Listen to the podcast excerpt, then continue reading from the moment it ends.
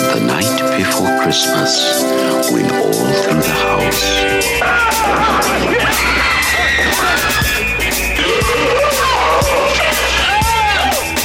Mr. Harrison's daughter is missing. And now at the house where she lives, the other girls are getting obscene phone calls. the stockings were hung by the chimney with care, in hopes that St. Nicholas soon would be there. Uh, uh,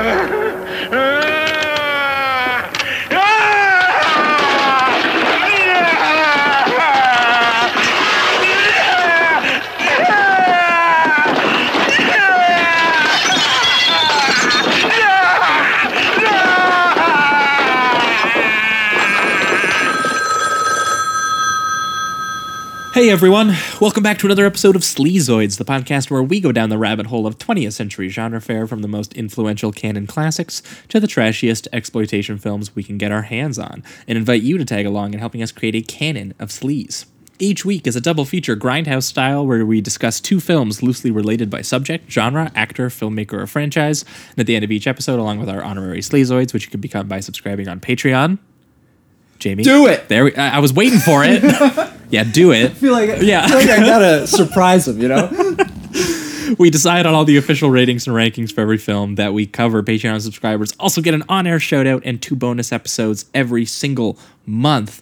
Which So many episodes. holy crap, eleven We got- coming up on twelve Yeah, months. we got a year's worth now. Holy I mean, crap, man! it's- Well, I mean, I, I guess we started them around February, March. Yeah, yeah, but true. You guys have uh, a lot of episodes back there waiting for you. Oh, yeah. A solid like forty to forty-six movies talked about probably on the Patreon episodes alone. So if you haven't made the Plenty jump to to Patreon yet, occupied. there's tons of content uh, waiting for you back there. Uh, and speaking of which, we do have a few uh, new patrons this week. Actually, quite a few. So I'm gonna rip through you guys if you guys don't mind. This week we have uh, Ava Bujaka. Bujaka. Ava, thanks so much for joining us this week. Let me know how to actually pronounce that. If your name ever comes up in the future in the comments, I would like to know. Uh, we have Kyle Lewis. No relation, as far as I know. Yeah. Kyle, let me know if I'm wrong. Long lost brother. Uh, Jack Feeney. I feel like I recognize Jack Feeney. He might be a longtime follower. Uh, and Caroline Crawford, who we just had Stephanie Crawford on the show. So I don't know Oh, if she has any relation to Stephanie, but maybe. Maybe. we'll find out there. Either way, thanks to all four of you guys for becoming patrons and getting all that bonus content. We appreciate you guys. Thank you very much. Um, as always, the, the the last plug is iTunes, SoundCloud, just where wherever you're listening to us. anywhere. I think possibly we might be on Spotify. It took Oh, a while. It took a while to get approved, but I did get an Oh, email saying we've been approved. But I checked Spotify and I can't I can't like actually Can't search and find find us still. in there yet. So it could be lying. By the time this episode airs, if you guys uh, prefer Spotify, maybe just go to your Spotify Give it and a go. take a search and see if we're in there. If Yeah. not, I'd like to I, know, I so let us know. apologize. yeah. But if you're listening to us on whatever podcast of uh, uh, listener of choice you happen to be listening to us on, if you could give us a good old rating and review over there, helps us find new listeners and uh, get the word out. So thanks so much. We said we appreciate that as well. Oh yeah. Now that's it for the plugs. Welcome to a very special episode of Sleazoids. This is the holiday special. Merry Christmas. Uh, We've I- got murder for you. Yeah, I believe Christmas will be two or three days away for uh, we- you guys when you are eventually listening to this episode. So hope you all have uh, a happy holiday. Yes. Uh, this will be uh, the last free episode of 2018. It's been one, a ride. One year of podcasting for Jamie and I. So cool. It's, Very cool. It's been weird. It's been cool. Yeah. We've had a good time. It's been it's been an adventure. I mean, hell, we've talked to um, Barbara, Barbara like, Crampton. Yeah, like had Joe Dante tweet out our Our show? Gremlins show. I mean, that was show? it was pretty cool. It's been a cool year. Yeah, it's been really awesome. Uh, and I think by the end of the year, we'll have hit 40, 48 episodes or something like that. Yeah. So Yeah, I think so. we're, we're approaching the big 50. And uh, we, we aren't stopping anytime soon. We're having fun. We appreciate you guys hanging out with us. So uh, thanks so much for spending your holiday time a little bit with us. We I hope that I assume some of you are doing your holiday commute. You're doing your drive. Yeah. So this this is for your listening ears for then. And this week we do have a very special Christmas episode. But before we get into that, we will go through uh, the usual bookkeeping. Two weeks ago Oh, yeah. would have been the last time everyone would have heard from us, I believe. Uh, and we would have had uh, Stephanie Crawford on. Oh yeah, we had some, some damn good films on. Yeah, we, week. we were talking two weeks ago. uh, Crimes of Passion, Ken Russell, the second Ken Russell film that we've watched this What year. a crazy madman. What an absolutely insane man, full We of, of sweaty Catholic guilt and, and and pure sexual violence and just Yeah, I definitely would like to read his autobiography. I got to know where this guy came from. yeah. I'm curious what he's like at parties. for real. uh, so we talked Crimes of Passion with uh, Anthony Perkins and, and Kathleen Turner in that, which was a pretty awesome movie. And we also talked uh, Olivia, 1983. So two 80s uh, prostitute, vaguely slasherous, slasher Yeah. slash uh, sexual fantasy oriented slasher films. Hmm. Uh, very cool, very interesting. Uh, Olivia, in particular, is probably one of the more low budget films we've talked about on the show, actually. definitely. Uh, and uh, one I hadn't heard of and very cool, especially the bit with the uh, the the London Bridge and how it kind of gets into a bit of a Hitchcock riff. Yeah, it's got a great score too. Mm-hmm. Like it's not talked about. That's that's one of my favorite things watching these underrated things to realize some of these scores are just unbelievable and no one's heard them. Yeah. it's a damn shame. Yeah, I think that was the movie we looked up where only like a hundred people had Yeah, logged it or something. Some guy made this amazing score for a hundred of you. Oh man! Uh, but one week ago would have been the last time patrons would have heard from us. You guys had an exclusive episode for your ears only, where we went for the first time into the realm of fantasy. Yeah. and we talked Ridley Scott's Legend. fun. I believe 1985, uh, starring a very creepy young Tom Cruise as a Yeah. little tiny, uh, like child Lots boy. of legs and teeth in that movie. Yeah, he's got very, very uh, uh, uh, shaved thighs. Yes. he shows them off. He Real smooth. he he he has a really very creepy smile that highlights how his teeth are kind of just off to one side a little bit. I don't know if you've noticed that. Yeah. Uh, while he's talking about unicorns and like holding foxes and like boyish frolicking charm, yeah. in the meadow. Meanwhile, I think Tim- we saw the first Tom Cruise on-screen run, which Oh, was yeah. just uh, glorious. just monumental. So Yeah. Wouldn't have pegged that guy as a, uh, Action a, a hero? caliber A movie star yeah, not from that film. after watching that performance. But it was still a really fun time because Ridley Scott directed that film. he and- directed the shit out of it. Yeah, it is completely gorgeously designed and filmed. Yeah. Uh, and Tim Curry's makeup and prosthetics as Yeah. uh, the Prince of Lord of Darkness or whatever he is, the guy who looks like Satan. Uh, And his performance is fun too. Like he's Yeah. very convincing. He almost makes you like him more than anybody he else he in the is movie. genuinely under like 500 pounds of makeup more emotionally expressive than Tom Cruise yes, is. absolutely, hundred percent. Can't disagree with you there. Uh, and all he wants is a goth girlfriend. So you Yeah. know, as as far as villain uh, motivations go, I understood. yeah, yeah. I so I was on board with So that was a really fun movie, and we also talked about the low budget 1981 animated film Heavy Metal, Yeah. which had was an anthology film of all kinds of uh, uh, sort of uh, It's like juvenile, juvenile comic book work. teen wet fantasy comic book Yeah. uh, craziness that had a little bit of noir in it, had a little bit of sci-fi fantasy in it. Yeah. Went It was like went all over everything the a place. teenage boy would be interested in slapped into one comic book looking movie. Absolutely, it had some had had some some solid jokes in there though, and it was a Yeah. fun watch. So if you haven't heard that episode, that's uh, for uh, patrons over at Patreon.com/slash Sleazoids podcast.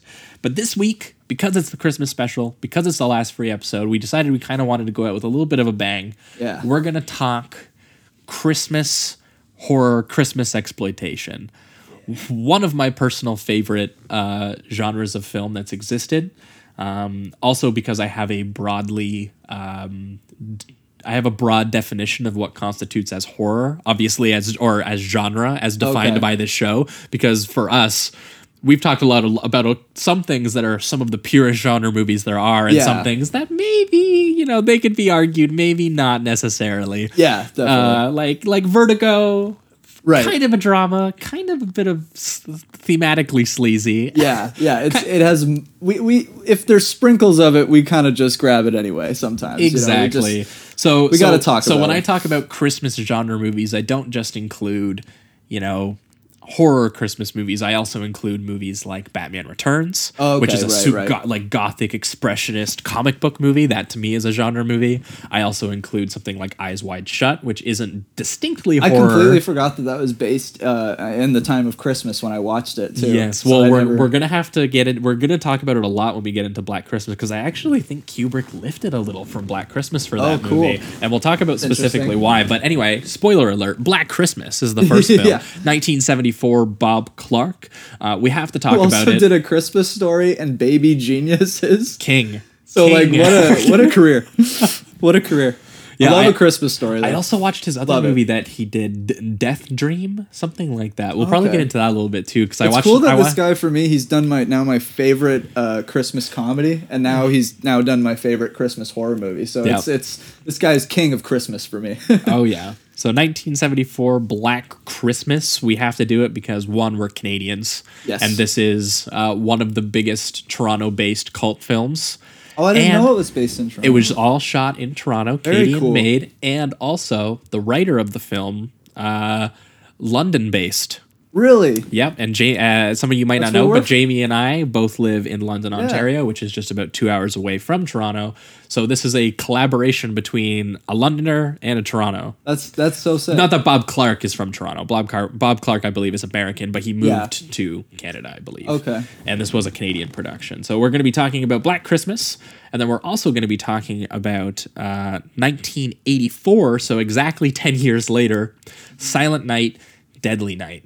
Which got a lot of notoriety and a lot of controversy for uh, i- its images of Santa as a mass murderer. yeah. Some people I was even seeing like when I was reading some reviews on Letterboxd, they were they thought it was almost too mean spirited at Mm-hmm. times, which I I mean that's kind of why I liked it to be honest. But uh, uh, I I found that interesting that people almost didn't want it to see Santa do all this murdering, and I was like, this is interesting to me. I don't know, maybe I'm just sick. oh, we'll definitely get into it because I, I I saw a lot of not great reactions to the film, and I was kind of went into the movie kind of prepared to feel something similar. I was thinking it was going to be more like an ironic enjoyment. Yeah. and I enjoyed it thoroughly. yeah, so. no, I ended up really liking it too. It'll be a neat discussion, so we'll get into it. Anyway, those are going to be the two movies for today. So I guess we'll just get right into it. Black Christmas. Black Christmas.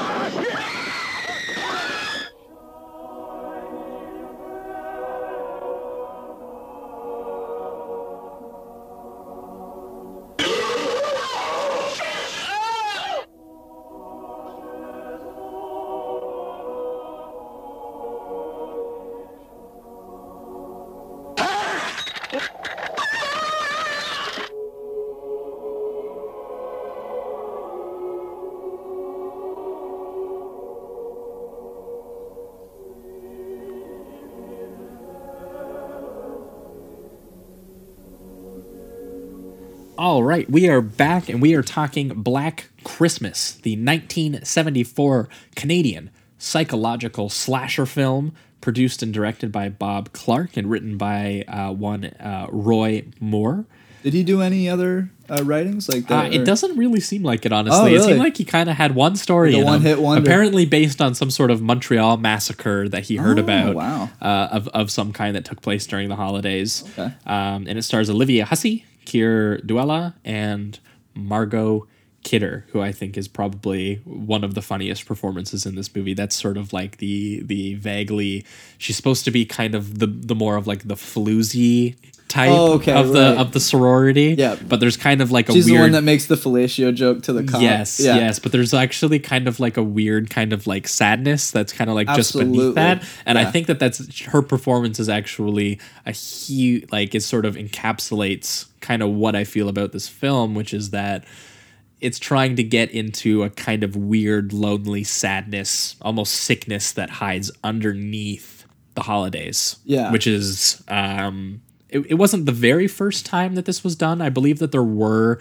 other stories that kind of had Christmas in uh, involved in a kind of sadder way. Yeah. But this was the first time it was ever done in what appears to be more of like a straight genre film, and it's interesting because Where he literally me- that used the metaphor as a killer, like an actual and what's kind of fascinating. who has clear family issues. oh yes, the way that he talks and like you don't ever really understand what he's saying, but it's clear that there are some deep rooted family issues going on related to the holidays. So Yeah, and you feel like it has something possibly to do with an abusive mother or something Yeah. like that, but you never really find out. and that's it's just I think that's part of the beauty of this film. It's almost like it adds to the psychological uh, torment of it. You know, the fact that you never really get any answers. It's just that one guy is really, really lonely during the holidays, and he proceeds to make everybody else feel the same way. yeah, exactly. it's uh, is it's is kind of what happens. But what's really cool about this movie is that it is actually considered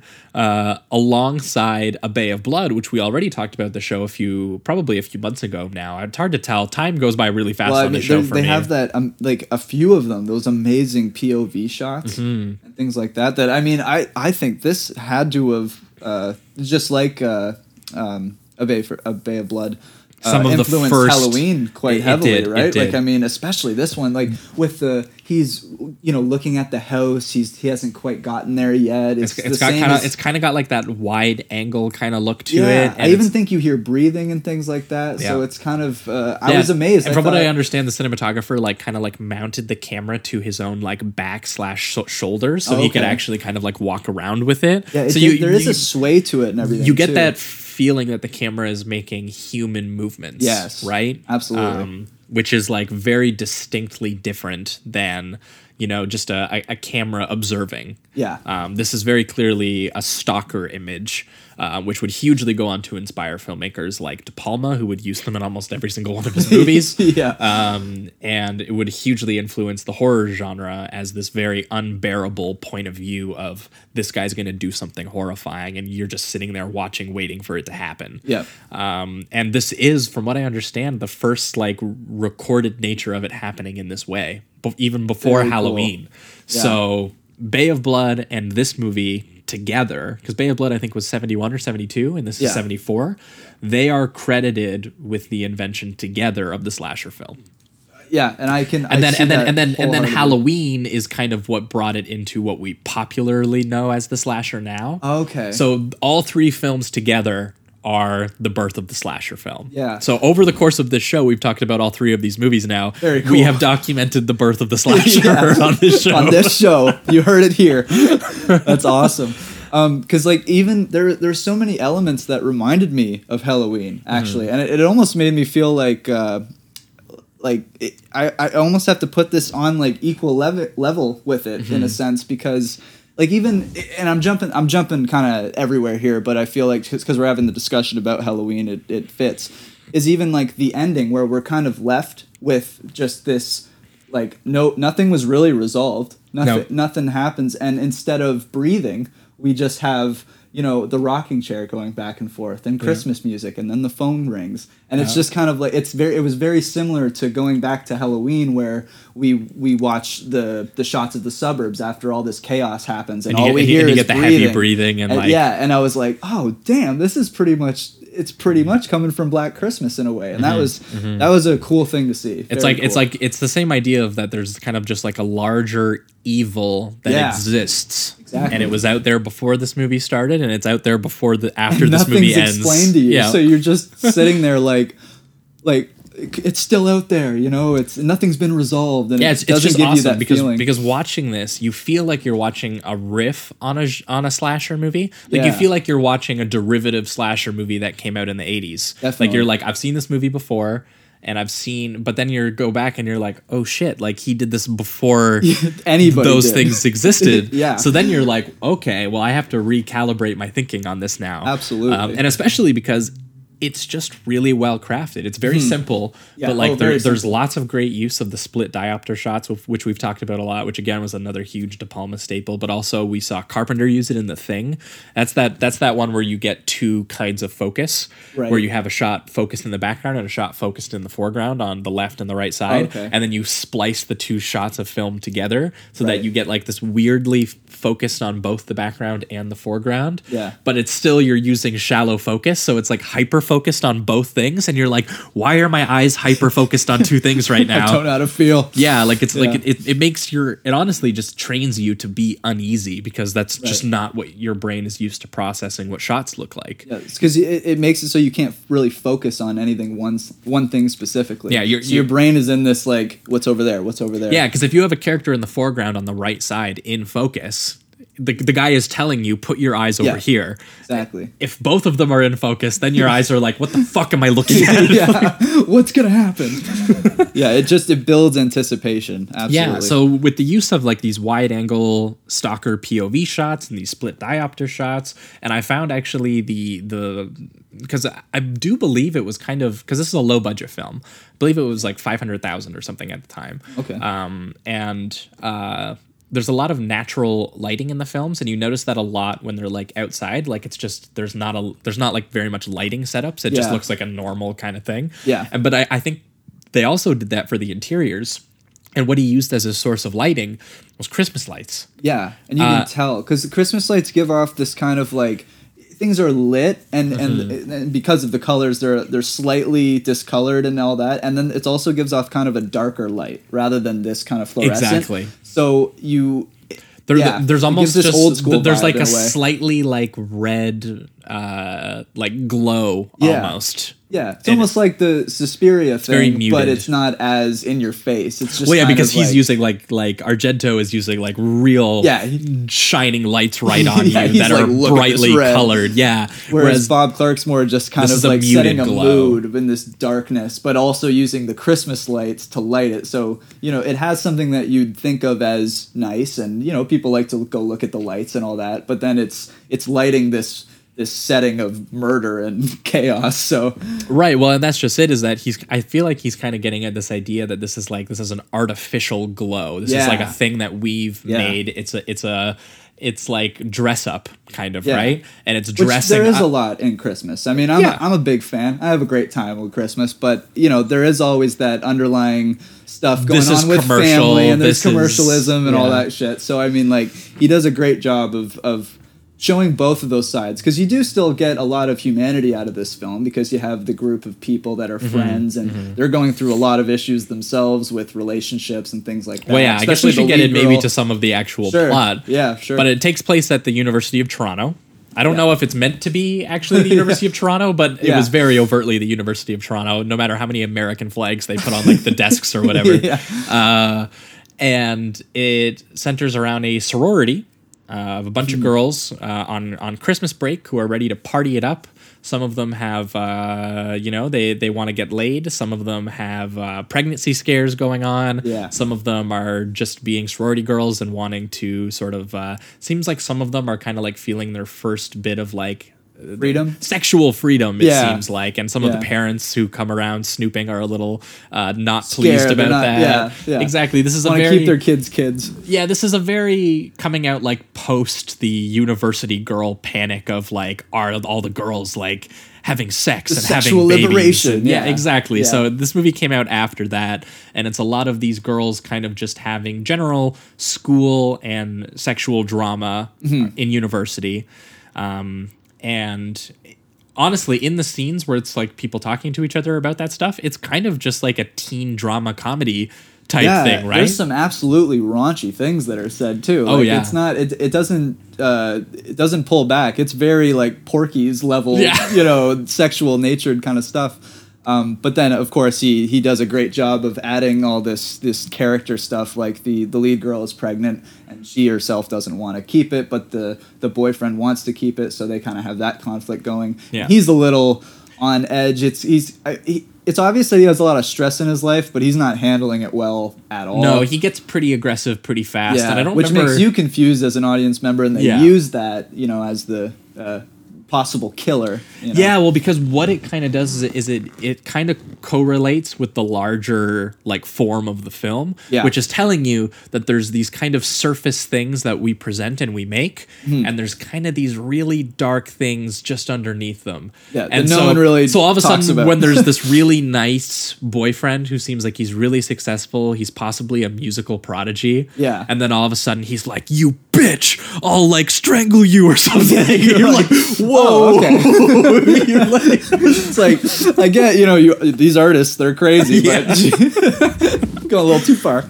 yeah so it like you know the, it, your, so your your brain kind of like naturally just puts those two things together Yeah. and it gets really fascinating when it gets to the because like the climax of the film actually kind of hinges on that dichotomy Yeah. and it's really really fascinating because the film makes you like because i was i was struggling with it because the film i didn't want him to be the killer because i just thought it was too too much of an easy thing for the film yeah to, to just make that guy the killer and then so i was kind of almost upset at the film at first of w- the way that it was going i'm like Yeah. are they going to do the obvious thing here and then the way that they they kind of psychologically mess with you Yeah. not just the the lead girl who is Yeah. having that same confusion is it this guy is it this boyfriend i have is it just a random guy in the house Yeah, Whatever. because it's just it's very suspect that at the same time where there's this really creepy dude, Yeah. anonymous dude calling the house, being like, uh, pig, pig cunt, uh, Yeah, fucking just lick the- it, lick it, I'm gonna Yeah. fucking kill you, in or like, like, three different voices too like yeah, yeah, which are which scary which which I hell, way. believe some of them apparently are Bob Clark himself. wow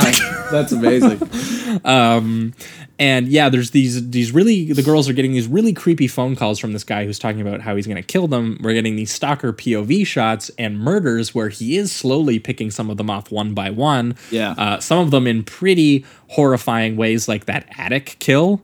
Oh, yeah. where he drops the what is he? What The is hook? The hook like a on her. swinging Yeah, hook. he swing. She climbs up into the attic and swings the hook at her, and then pulls the body up. Yeah. And now, did that remind you at all of? Texas Chainsaw Massacre when he pulls Oh. that girl through the door. Yeah, when that body bit. gets pulled up through the attic, I was like, whoa. There was another thing too. I was saying, I think I might have said it uh, on an episode where we were just happened to talk about Texas. Yeah. And uh, it was that scene where he pulls her in, and it's just simple. It's just a guy picking up a girl, and with all this force, just Pulling bringing her into, thing like, an unknown space kinda It doesn't seem like it'd be that scary, but it's bone chilling. Yeah. And this has that same kind of vibe because it's like it's how they film it and how they pace every one of these kills because this film isn't that gory it really isn't there's, No, no, no. there's not There's a lot hardly of anything in it, crazy yeah. shit in it. It's just the way that he paces each murder. Your brain does the rest of the work. It's kind of like shock when Yeah. we saw that that guy rise to become the demon or whatever. Oh, yeah. it was just like it's no more than a guy rising into the frame, but it's just the the way that it paces out. It's just Yeah, your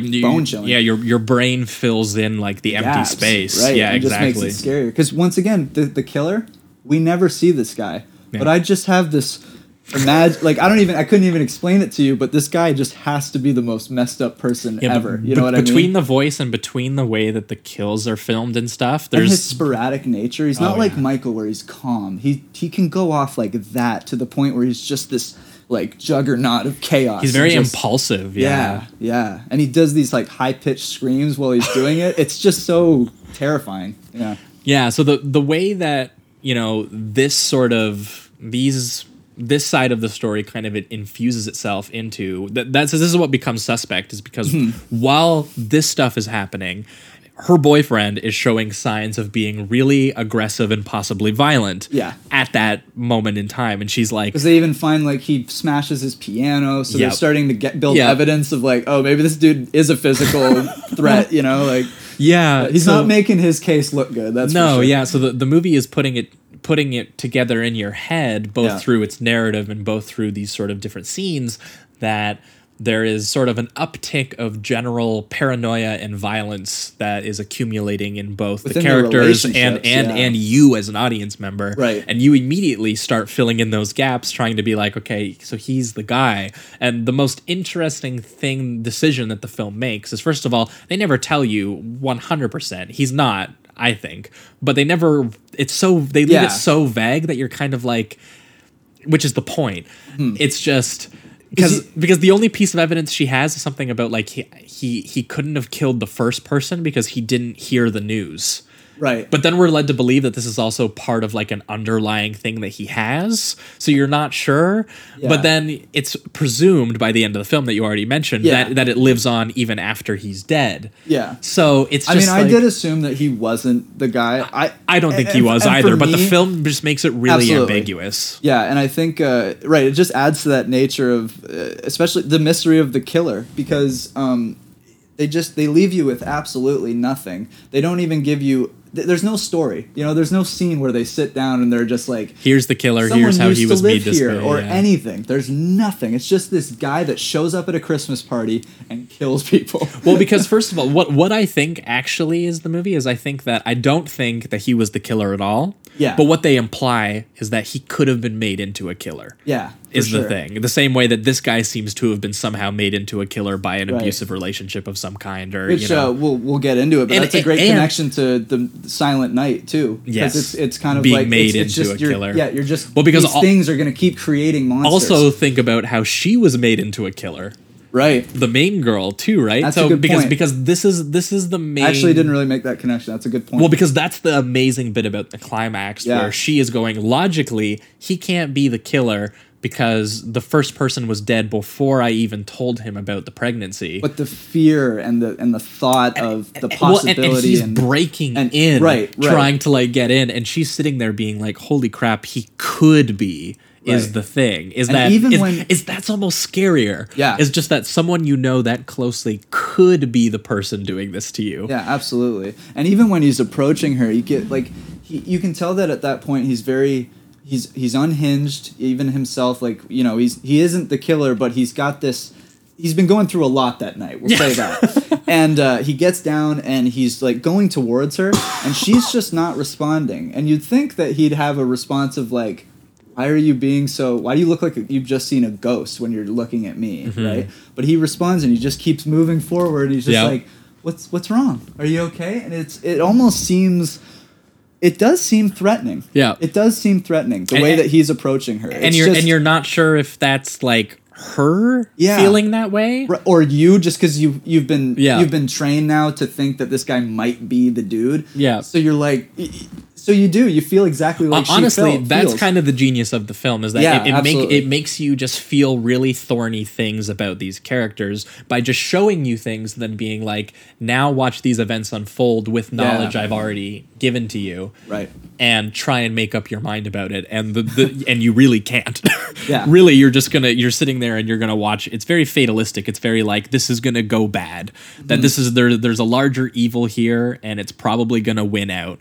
And that's kind of like what we end up watching uh, unfold. Yeah. um and i gotta say uh the the larger like mood and atmosphere that bob clark's like uh you know like supplies while he's giving you this goes a long way with doing that too um again the stalker pov stuff but also I couldn't believe I was watching it that sequence um, where he kills the girl, the sorority girl upstairs. I think it isn't Margot Kidder that he kills in that one, with he kills With her the with, with, with the glass unicorn.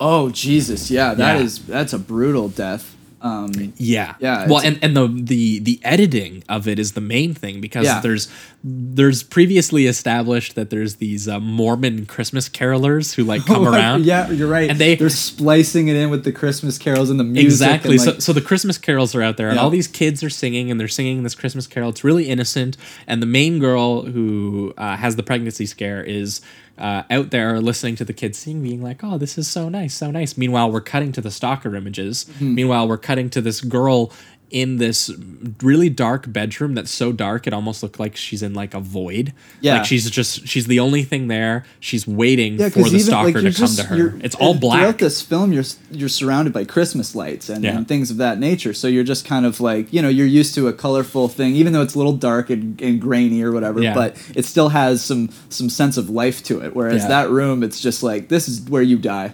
Yep. this is it. Yep, and they and they set up multiple times the shot of this glass unicorn that's just sitting there. Yeah. Uh, and it actually is like the main shot of the movie that everyone kind of knows is the shot of him holding it above with like the light on his eyes. So all you see are these deranged eyes and a black void Right. with a giant pointy piece of glass with light going Yeah, through it. And that then shot bam! of the eye, the really close up shot, I'm not sure if it's the reflection shot, but there's another shot where it shows him through like the closet door or something like Oh, that. yes, yes, yes. And like the middle of his eye is like pure red, as And in, it's so as in wide He's demonic, like, like, yeah. he's not even a part of the earth. Like he's just he Yeah. little legitimately looks like a demon or something like Yeah. that, or at least the eye does. And uh, it just gave me the sense of something that was like not of this realm. yeah, like like the, the kills are very I guess they're very heightened and Yeah. stylish and I guess the rest of the Yeah. film kind of just isn't that way. We talk like it's Right. it's kind of like very natural Very and realistic.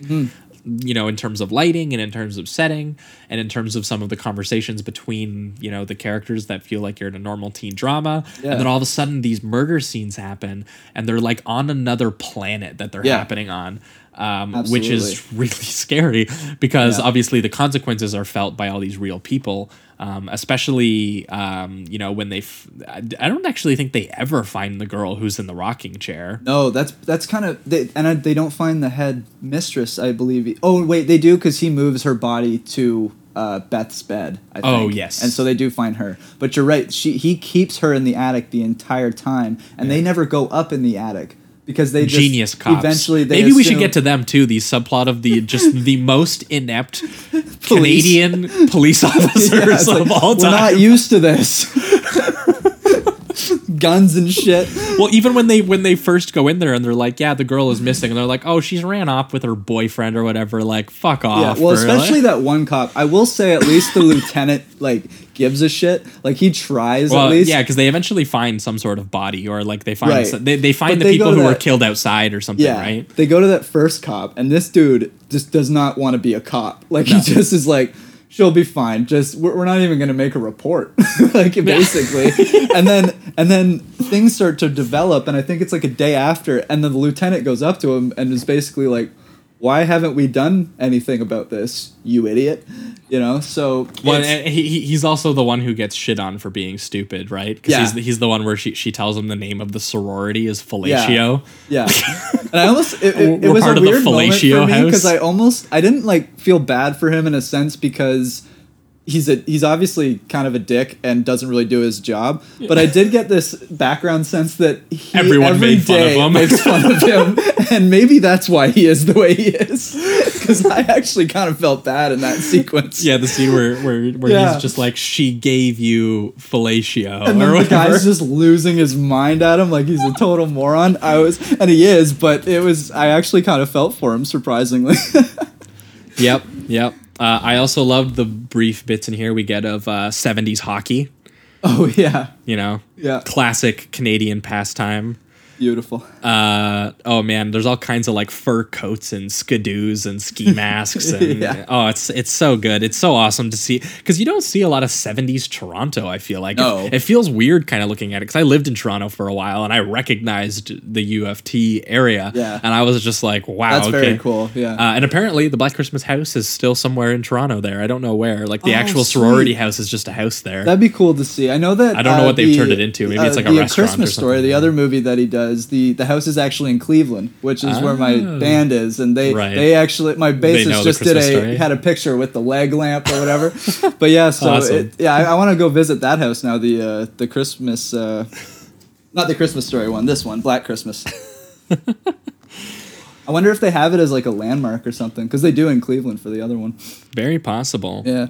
Um, trying to think of other things I really like because I, I I liked a lot of the small details uh, of this of this film, and it's also probably it's got to be the first film that did the uh, the the phone call tracing thing, which was really Dude, cool. I was gonna say that, Yeah. that it's from inside the house. Yeah. it's coming from inside the house. because as modern viewers, we watch that And whole thing unfold, chuckle. and we, we watch the whole thing unfold, and we're kind of like that's become like a it's a, a, joke. it's almost now. a meme. It's a gag Like now. it's yeah. coming from inside the house. Yeah. Yeah, we we've traced the call. I wonder. I see. I wanted to know what the OG movie is for that because See, I it don't could be this. I don't know. I don't think it is though I because I, thought it was something more.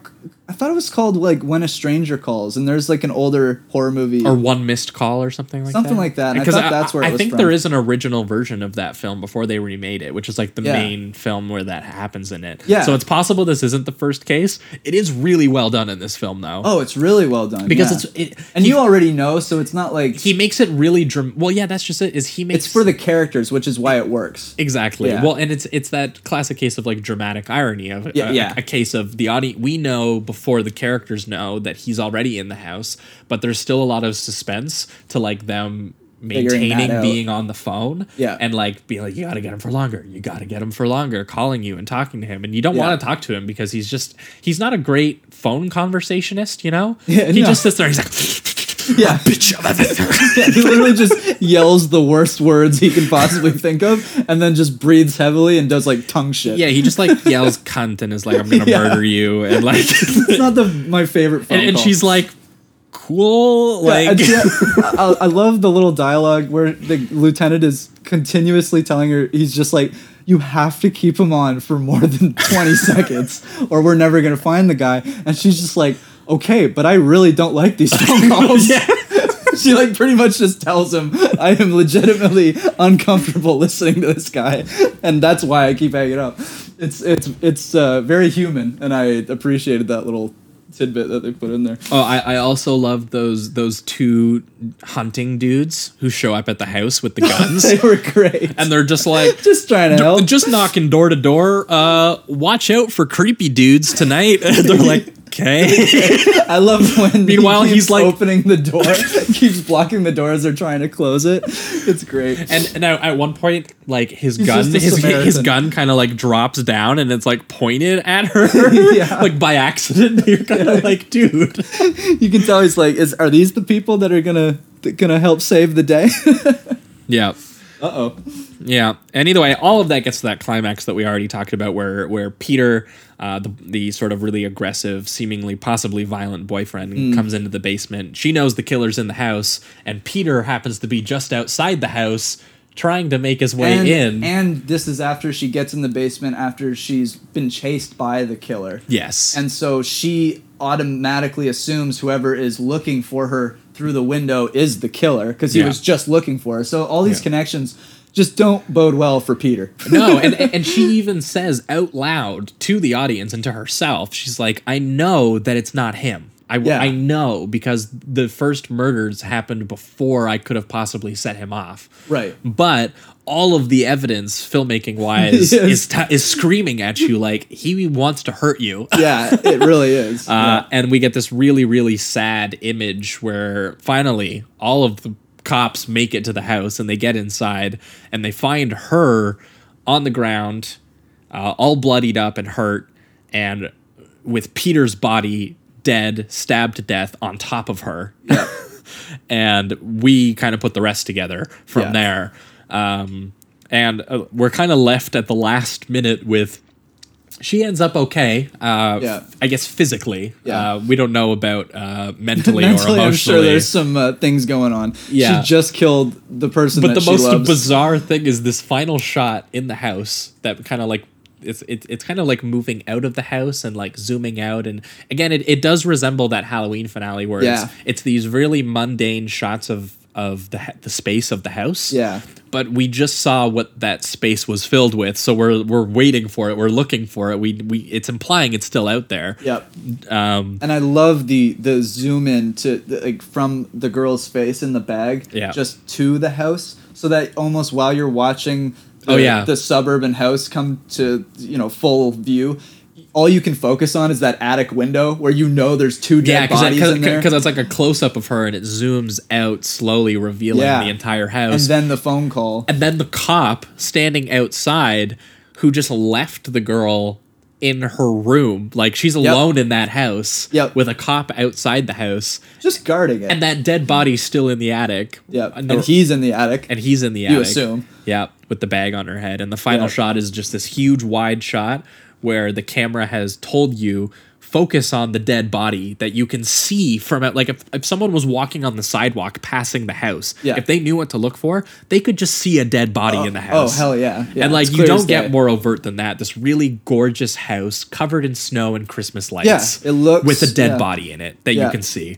and, And like that is a like a perfect visual summation of this and it's the first shot that the movie starts with too. of the house of yes. the house. It's the very first thing. So you go from the opening shot of Christmas music and and just nice choir music and and the the, the, the shot beautiful of, and- house covered in and, snow and it's a Christmas lights. party. People yeah. are haven't fought each other yet. All this great stuff. And then the last shot is the exact same thing, but you've now known all Your the, brain- You've seen all these things, and your brain is infected by the presence of like evil and death that resides inside Yeah. that house and that you can actually still see it Yeah. from and then a, a great another great thing was when uh, the phone rings, you can see the cop kind of like, look should I like go and answer that phone call? don't fucking answer it and it's just like and then credits and you're just left with nothing was resolved and everything's worse. Yeah. And it's just it's horrific.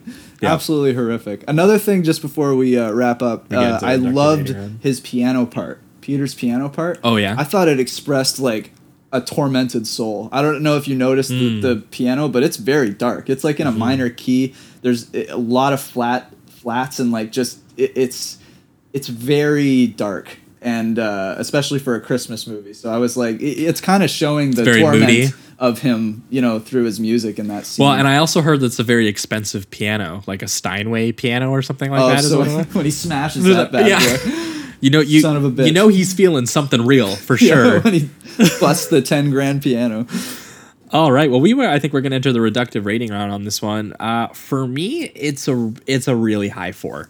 Um, this this I understand. Uh, I actually almost can't believe that this was critically reviled when it came out. Yeah, you're was- wrong. Yeah, it was, and I mean, maybe we have the benefit of hindsight on us. That's maybe true, if I true. saw what's a modern day, I guess this is just it. Is we're we're missing the modern day Black Christmases because they're going direct to video right yeah, now. I yeah, exactly. so maybe maybe maybe 30 years from now people will be like wow you liked black christmas but you didn't like silent yeah, you guys are scum. you didn't like you oh know shit nothing. what did i just get told was a real movie oh from dusk till dawn 3 like the direct to video sequel that's right Oh my god, that exists so maybe maybe 30 years from now when they're making a podcast they'll be like that's an underrated cult classic." And they'll call us out and be like, these fucking idiots didn't even know. yeah. Either way, it still kind of shocks me that, you know, people couldn't see the genuine, you know, despite the fact that this obviously has some pretty ludicrously violent material for 1974, Sure. that they couldn't see, you know, the craft on display here Yeah. with such a minimal budget. It's so moody. And again, the kills are such um, uh, almost show reels in in like style and murder, which really separate themselves from the rest of the film. Yeah. That like you know like they're they're they're they're almost showing off. So you're like you feel like people would have been like that was a really well made movie. Yeah. Uh, and not to mention you know. It's it, it feels very icky after you finish watching it, which is you know for some people that's just a detriment. People don't like to feel that way when they watch movies sometimes, so Yeah, that could be. A that's pretty too. much what this show is, so we love it. That's why we started the show. I Yeah. fucking love that shit. exactly. Uh, Make me feel offended and gross. So yeah, basically for all the reasons that we we've already stated, it's super moody. Uh, it actually is thematically thorny, and the way that it uses you psychology. Um, or psychology uses you psychologically um, to make you feel very uneasy and paranoid about the larger presence of evil that exists just beneath uh, our our own surface dress up that we play at the holidays Yeah. uh, is is very interesting and uh, it feels kind of strange that this again doesn't isn't a riff on the slasher that it is one of the originals because I feel like you would watch this yeah. later and you'd be like oh it's like a slasher but it's Christmas and you're like, You're like- no this came out before the slashers yeah, you just, like you just assume it'd be the Halloween, you know, like it, like that's that's where the murders happen, you know. Halloween, it's scary, but no, the Yep. one of the original slashers was a Christmas genre film. yeah and, and, and you would think that it would use that premise ironically and it doesn't it takes No. it full like really really takes advantage seriously. of those themes, yeah, Yeah, and so- uses them for the horror. It's And again, I just so I, smart. I fucking love that shit. I don't know why, because Christmas is very normal for me. I don't Yeah, have like a brutal family or something like Yeah. that that makes me feel sad and lonely at Christmas time. But Yeah. I just I I just I think it's a very evocative and a thing that you really feel is the idea of this very flamboyant commercial holiday season Yeah, where you're where, where you force everyone is forced to be happy Right. when there's really really bad things that happen to people and people don't Yeah. always feel that way so again things like batman returns things like eyes wide shut which i didn't bring up which i will bring up here in the closing Yeah. statements eyes wide shut uses the exact same kind of uh, christmas light glow and, Yeah, and you're that, right. And that actually, Eyes Wide right. Shut was specifically shot by Kubrick and his cinematographer to not use any uh, uh, unnatural lighting or so like staged lighting. he, did, he, didn't want light setups. Very cool. He wanted to use the or the glow of the Christmas lights, which uh, it creates a dreamscape like no other. Like exactly yeah. eyes wide shut is a completely fluid dreamy Yeah. film um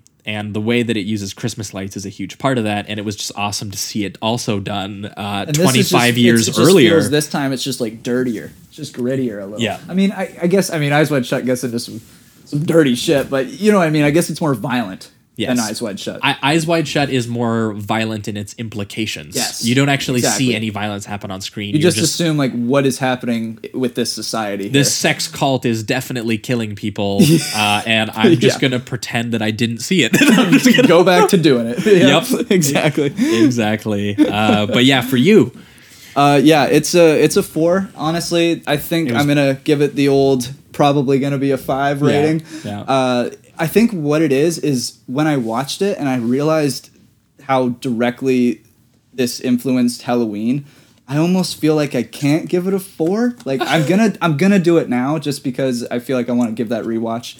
Like I always. But you feel to like do. if you gave Halloween a five, like how can you I don't- give right this a five? because I just feel like the only thing that's missing from this film, in my opinion, that. It, Halloween doesn't have, or that Halloween does have, is the iconic score. Because it doesn't, it does lack a like memorable score, Mm-hmm. but it does use the Christmas music in a very good way. I will say too, if I had any knock against this movie at all, and it's a minor one, Sure. I, I I did feel this one's length a little bit more than I Okay. feel Halloween's length. I, yeah, I will admit that there are small moments of dull.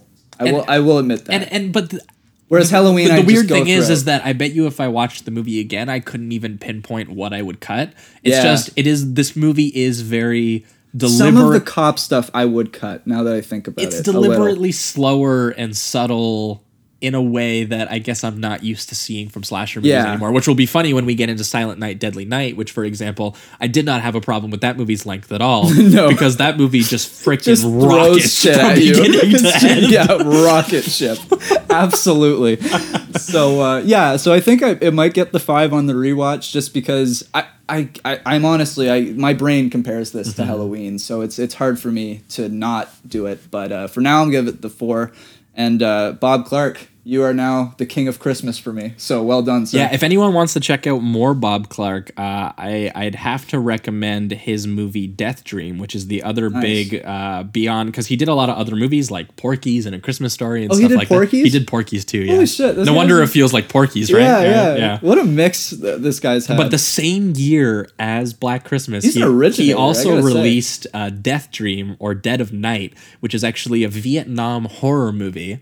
Okay. um, which has nothing it doesn't take place at all in vietnam it is about this family who hears that their um, like the, the the child the son of the family Yeah. died in vietnam and then like a week later he returns home Oh, and they're okay. like dude we thought you were like fucking dead Yeah. and um what it kind of has happened to him is that obviously he's been changed by the war but he's been changed by the war almost into just like a very like impulsive, murderous, like zombie.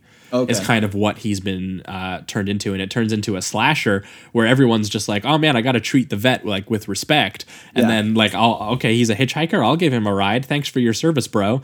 Uh, and he's brought with him sort of just like the, the the violence that he carried out over there. Okay. He's brought home with him. that sounds fascinating. Um, and as far as like Vietnam like horror movies go, uh, it reminded me of like what if uh, uh, Michael, like if if Michael Myers served in Vietnam is kind of like what it's like. Holy shit. uh, and and and that's what it feels like, and it's really really sad to watch his story with the parents because again, Bob Clark just has this really thorny thing about him where you feel emotional stuff about the horror, which really always does benefit He seems the to horror. do characters really well. Yeah, but watching these parents who are like, our murderous zombie child is like killing the community, but they're like, he's our son. Like Yeah. we love our son. So like Right. they're they're still like wrestling with that. Yeah, that Uh, sounds fascinating. And it's it's awesome. So check that out if you can. Either way, that's Black Christmas. That's a four from both of us. We went a little long on that one, but was we're gonna worth be it. it was worth it. We're gonna be right back,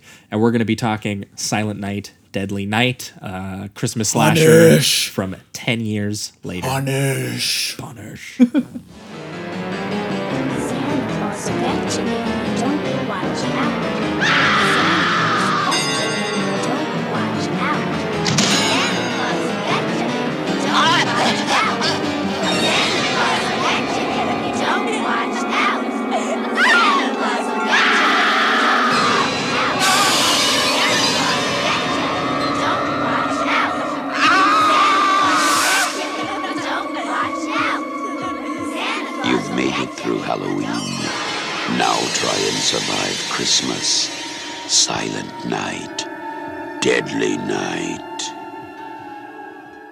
All right, we are back, and we are talking Silent Night, Deadly Night. Oh yeah. The 1984 American slasher film directed by Charles E. Sellier Jr.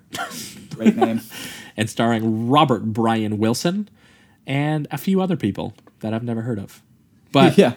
uh, pretty, pretty, pretty. I wouldn't say the most memorable performances, but pretty, pretty fun. You know what? Okay, I'm just gonna dive right in. I'm gonna Yeah. dive right into this one. So, what this is missing right away, I'm just gonna say this up front. What this doesn't Okay. have that Black Christmas offered, and the reason I think most people kind of feel more negative towards this film Sure. is it it doesn't quite have the same visual skill and mood that Bob Clark has. Sure. It has a low budget, kind of blander kind of coverage to it, but in that kind of charming exploitation way that we kind of like to talk about. Like it's like it, oh yeah. Absolutely. so that's kind of what it what it has going for it. So I wouldn't say it's the most uh it still has some great like camera angles and stuff. I remember there's it's got some where cool shot choices and it's got some it's got a few moments that are really really well edited but i would say overall it's just missing like that cohesive mood Yeah. and that that kind of atmosphere and that really like It does seem a bit this whole sporadic. thing is a very coherent thing this is a lot choppier Yes. a lot shaggier because they want to um, do everything from like these like crazy sex romp things like with Yeah. like with the with the girl that's making out with the guy on the pool table to crazy religious punishment through the nuns to to making that an allegory for Santa Claus himself to like like the- he it's all over the place so But what this does have, and the reason, because I will say, when I first started watching the movie, I was like, oh, okay, I kind of get why people think this is worse than Black Christmas.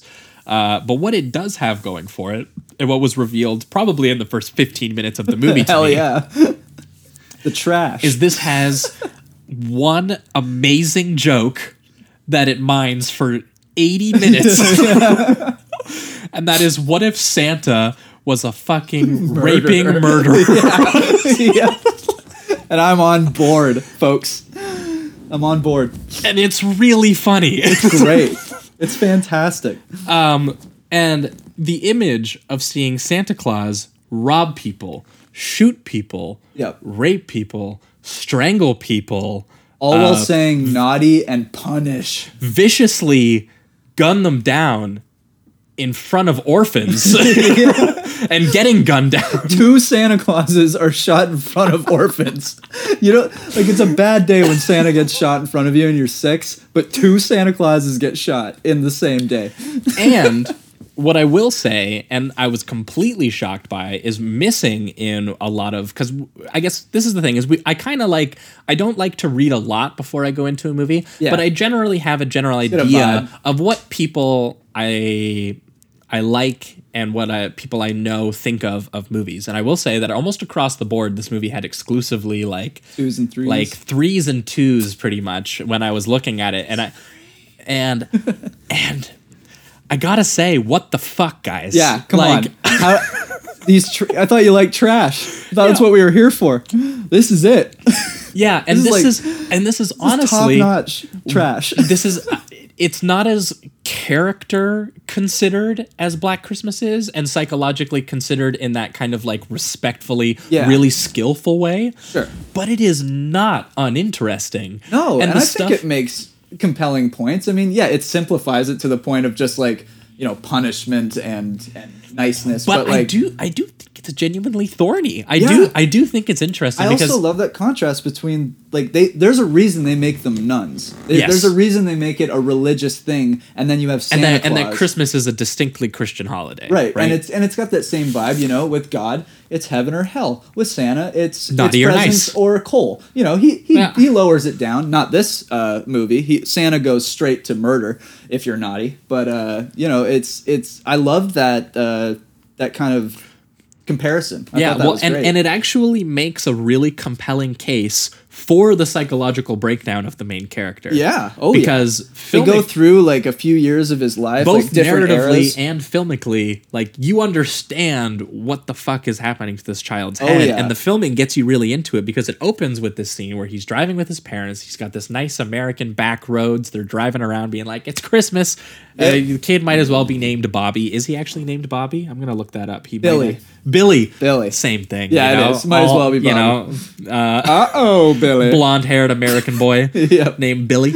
Uh, and they and they they tell him as they were just like he's like I want to stay up and see Santa and they were like well you can't see Santa because that would be that would be naughty naughty, that's yeah. naughty sir Can't do be doing that. Um, coal.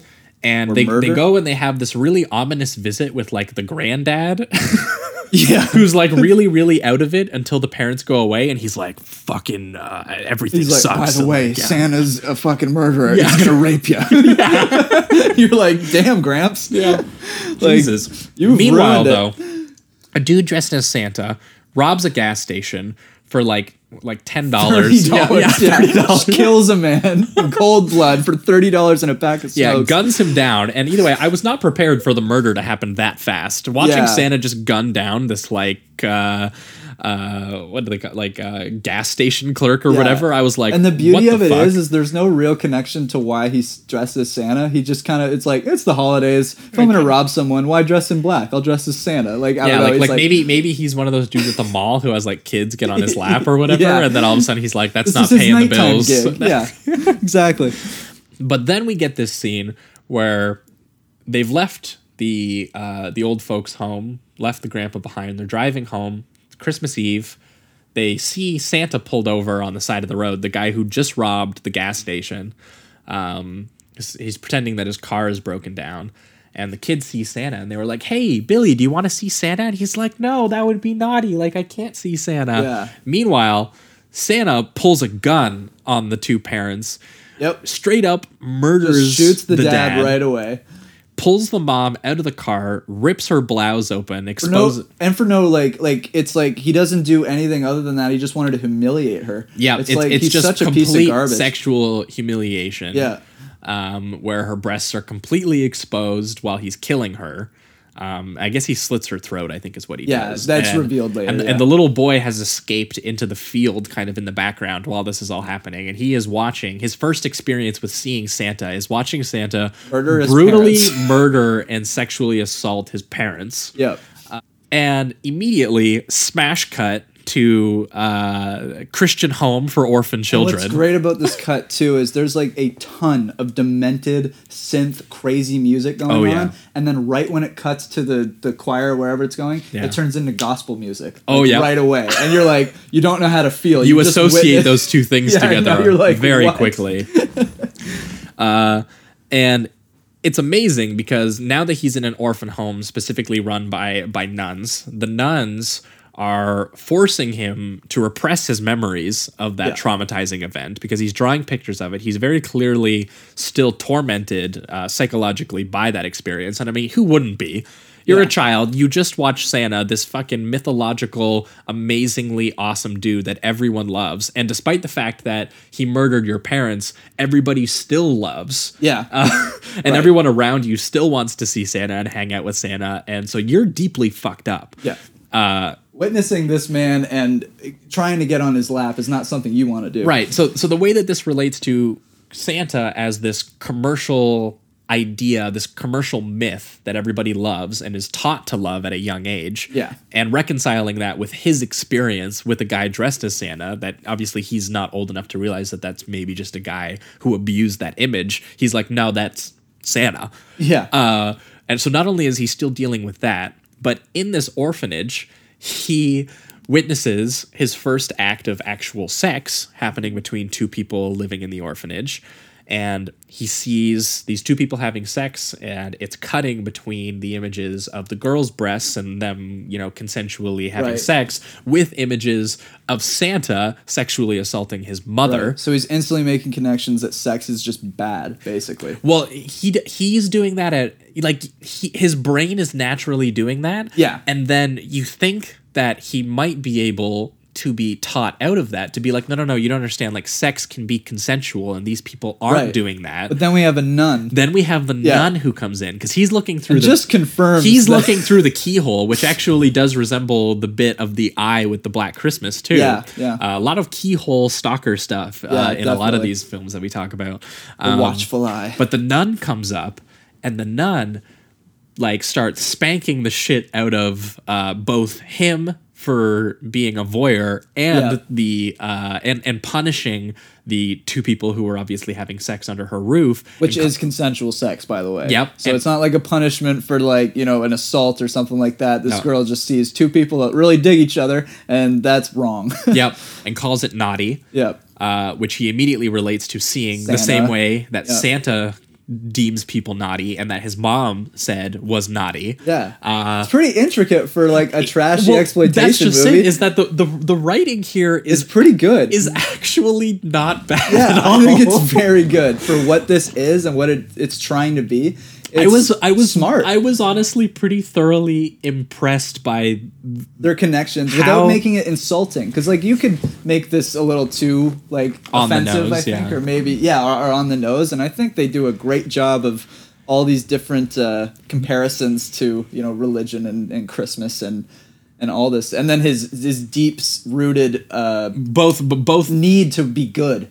And- like and, he traumatic thinks is good. repression and sexual repression which we eventually get into because Yeah. now at this point he's had ingrained in him that both being naughty deserves punishment and punishment equals violence Yeah, it's always physical. and being naughty is not just murder and rape being naughty is also just sex which Yeah. is a very christian aspect or sex out of wedlock i guess would Yeah. be the main thing it's a very again he's so now he's being being told that just sex deserves violent punishment is kind of what he's been uh, programmed to believe at that point Yeah. um, and only and basically just through th- circumstance and through um, you know actual uh, uh, I guess uh, it's uh, is it parenting? It's not really Yeah. parenting. It's the Ner- nuns trying their best. I guess. I guess they call it nurturing. You know, Yeah, nature yeah. versus nurture. It's, it's the nurturing aspect. Yeah. Uh, but then what we kind of see is all of the nuns welcoming Santa into the orphanage and trying to force him on his lap. Yeah. And uh, that's not going well. He punches this 10 year old punches the shit what out a of left Santa. hook, by the way. Yeah. Like this Santa flies off. Like this kid. Oh, dude, and that nose uh, sprays blood. It's great. Yeah, he's just swinging. that was a great sequence. Uh, but then we we cut to kind of like 10 years later. He's like 18 or 19 or 20 or something. He's in his teens Yeah, now. working in retail.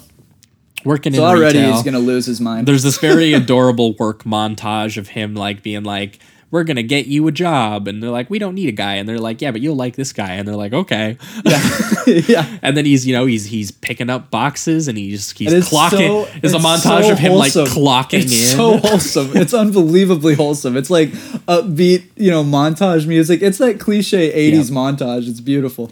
Yep. and you you feel like he's successfully repressed both his trauma and his understanding of of of sex. Yeah. But then a Santa gets brought into the department store, obviously. Yeah. And that kind of, you know, flat gives him some memories of of of Santa's attack on his parents. But then also, and one of the most fascinating aspects of this, he likes a girl. Hmm. he likes a girl that he works with, and he genuinely likes her. Yeah. And he has a dream that he wants to have sex with her because he likes her. Right. And in that dream, Santa fucking stabs the shit out of him for having sex. Yeah. So it's not exactly uh, a promising mind that this guy has for the the healthy attitude towards sex. No, he has immediately associated sex with violence and punishment, uh, even against him himself, and that Santa is the uh, the sort of uh, the method. Yeah. He's the deliverer of justice. Santa is God. yep. He's gonna come get you for being naughty. That's right. And shortly after that, he has uh, the uh, he sees the girl that he's he's into uh, being uh, assaulted or at least very aggressively uh, hit on and eventually assaulted by Right. another coworker who is kind of like a dude who's Seems like he's like the manager, not Yeah. the head, but like the assistant guy. yeah and just kind of Seems a like dick. he, yeah, because he, does- seems does- like he sounds anyway. He talks to Billy like he has authority over him. So I just assume. yeah, and, and but he, could just and, be an and I'm asshole. like, what are you mad about, Billy? Like he clocks in, he picks up boxes. Like we cl- we all saw that montage, you yeah, know. that guy's a hard worker. Yeah. And you know, upbeat, it was and you know, sometimes he drops boxes, but he learns his lesson next time. You know, like you know, he he he he picks up the the slack. Exactly. So clearly, you just got shit with Billy, and that's that's your problem. And Now this is this is after because he hasn't gotten his uh, outfit yet, right? No, I don't think so. Santa cancels, and I believe that's why he has to put on the Santa outfit. Oh right, no, yeah, this this does this that does happen before this, right, right. Yeah, because because yeah, they they make put him in the Santa. So he's become the very like the, the judge that he thinks Santa is. You know, he is now the the uh, the judge, jury, and executioner, quite literally. So, Yes. yeah. So he's he he takes his role as Santa, the deliberator of punishment, very Yeah, very well said. seriously, and that that that all of that psychology kind of comes back, and all of a sudden. The image of Santa has been infected by all of this by him, Yeah. but now he is the image of Santa. Right. So now that's been infected by that. And meanwhile, you're in a retail store filled with Santa Clauses Yep. that they constantly use as imagery for this like evil being all of a sudden. Like when you see a dead body eventually, there's always a pan to a animatronic Santa Claus that isn't even Billy, it's just Santa. So your brain just constantly connects death with Santa Claus all the time for 80 minutes.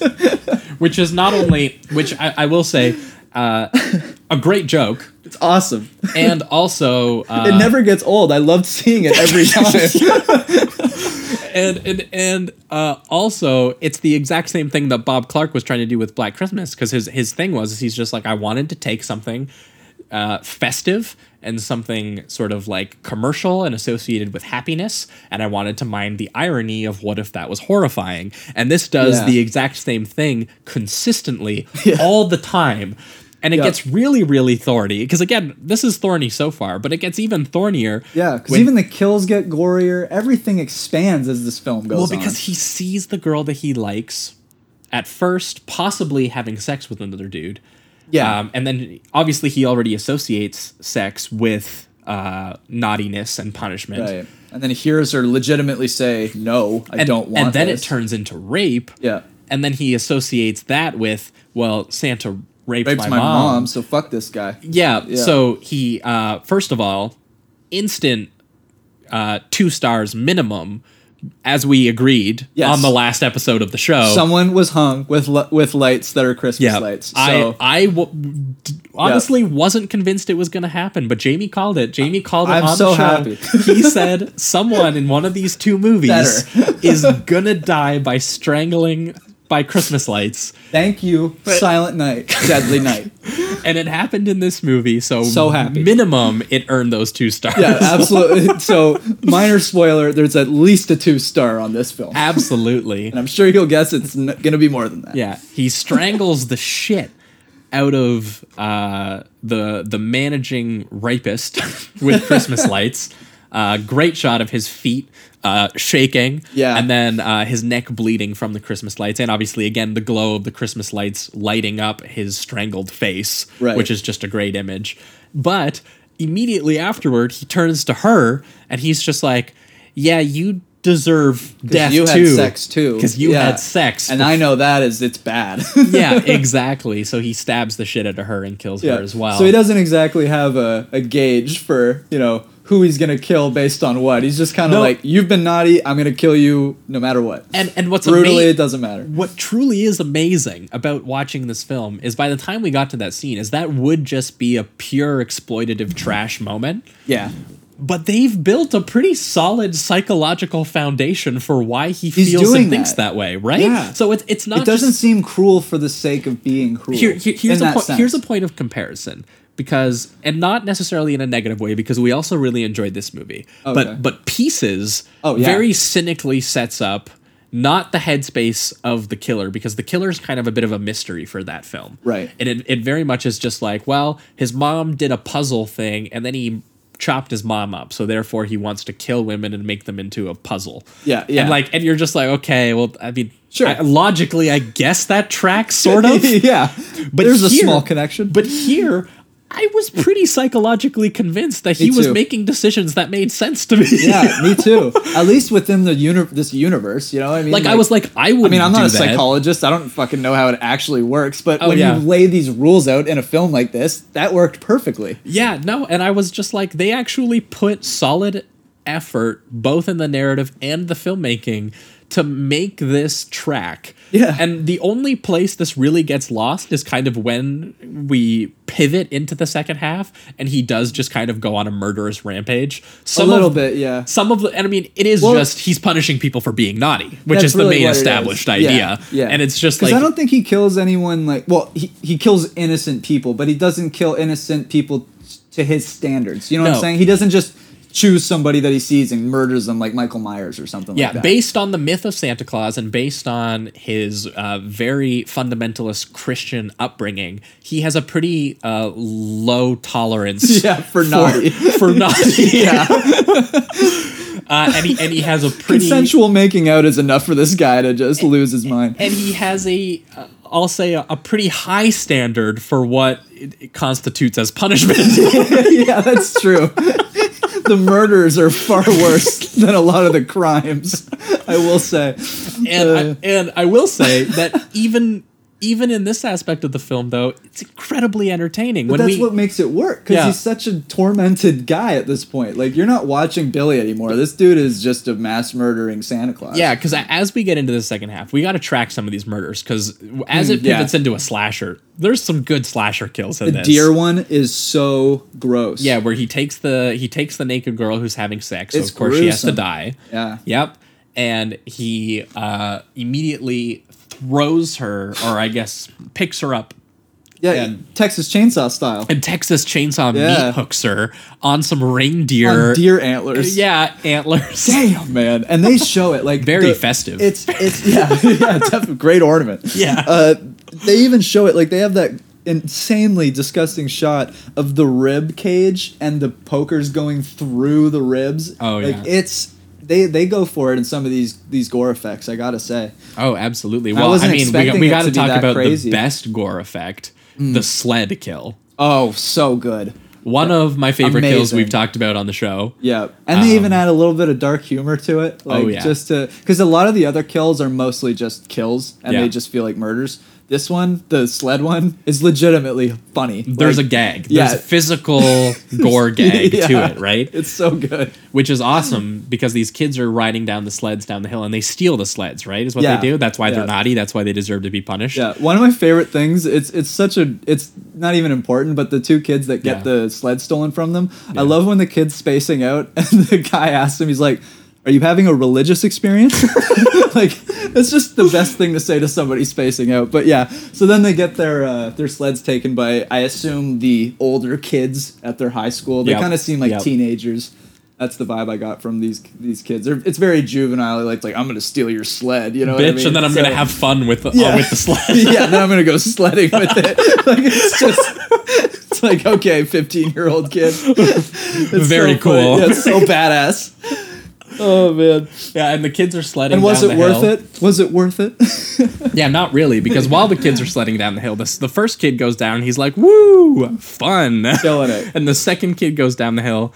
Uh, Billy, dressed as Santa, pops Comes out, out from behind the tree, behind the tree, has an axe, and slices the dude's head clean off. And now we don't see the head come off, but what we see is a cut shot to the body, the headless corpse on the sled. on the sled, sitting in the same position, sledding its way down to his friend, where his friend's like, "Yeah, yeah, come on, man, Do it, man." sledding is so cool." And then he's like, "Oh shit, that uh, That's a headless body. that's a headless body." And then two seconds later, the, head, head rolls, rolls down. the hill.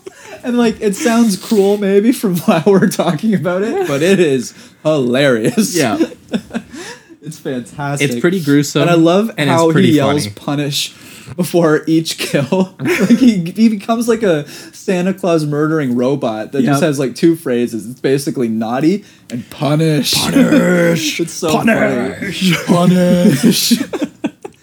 and uh, I, you know what? This was actually a genuinely uh, scary moment in a way for me. It's so it's one of the only like real kind of terrifying moments, and it's mostly just because it's how I think about it. It's that sequence where he kills the babysitters, um, and then the the little girl is like, "Santa, is that you?" or Yeah, whatever, oh, and yeah. I'm like, "Oh, you're about to murder a child?" And then uh, he instead is really nice to her by giving her a bloody exacto knife as a Christmas present because Oh, she's yeah. been a good girl. She hasn't been naughty. So he gives her a weapon as a present. and then he just walks off. And and she's just left with that memory of Santa Claus. And she's and then it's hilarious because the girl as he leaves the house, you hear her go, Chelsea? As if as if it's like The the, babysitter, babysitter, name. yeah. And she just and then that's it. So you know that this girl, her her her only memory when she's like 20 is gonna be like this.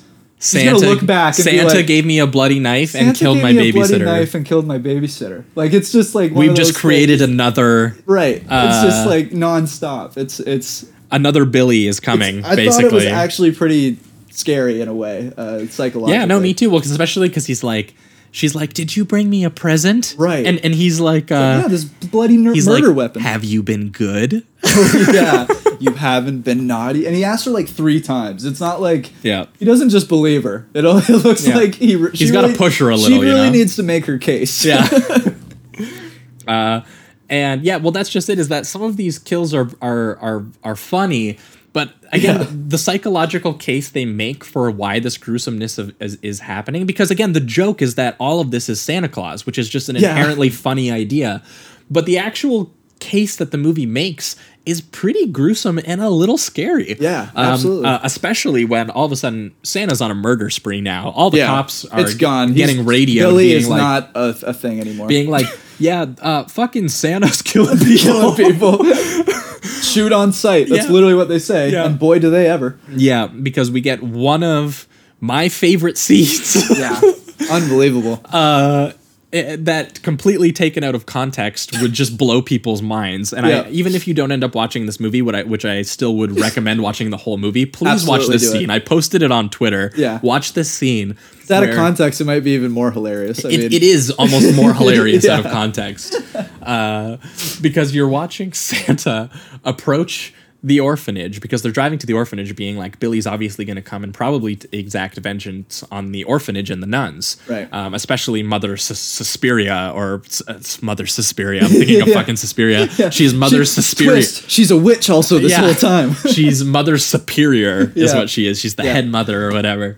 And uh, there's a guy dressed as Santa approaching the orphanage, being like, "Hi, kids," because it's fucking Christmas. Of course, there's Santa Right. Clauses all and around. The, I think a, a really smart part of this though is that even now you kind of know that it, it probably might not be Billy or whatever. Yeah. But they set They don't up- show you that they don't, isn't Yeah, Billy. they don't show the guy like pulling up to the car, like in a car or anything. They just show him walking into the courtyard. So you've already established From- that from- from a wide Santa, shot. Yeah, Yeah. exactly. So you've already established that Santa is meaning business right now. Yeah. So all you see is a wide shot of Santa. You're thinking that could be the killer, Mm-hmm. and then the movie, you know, tricks you into that, and then the cop is also tricked and assumes a little too early, really jumps the gun, quite literally, and uh, kills Santa in front of like 15 orphans. Well, yeah, and, and the way that it's edited is like unbearable because he's like, "Oh my god!" He's getting out of the car. He's like, "Don't don't touch him. And the little kids, the little look on their faces where they're like, oh my God, it's Santa. Santa, smiles. I want to shake your hand. And Santa's coming out being like, yeah, let's shake hands. Yeah. Uh, and the cop guns him in the back Yeah, like three four times. times, yeah. And the most genius touch is the blood sprays onto the kid's face and onto his like his his snow coat and onto his scarf and just the shot of this completely shocked kid covered in oh. Santa's blood. Fucking awesome. It's so metal. An amazing image of this poor little orphan covered in Santa's blood and Yeah. this close up of Santa's corpse. How do you people not like this movie?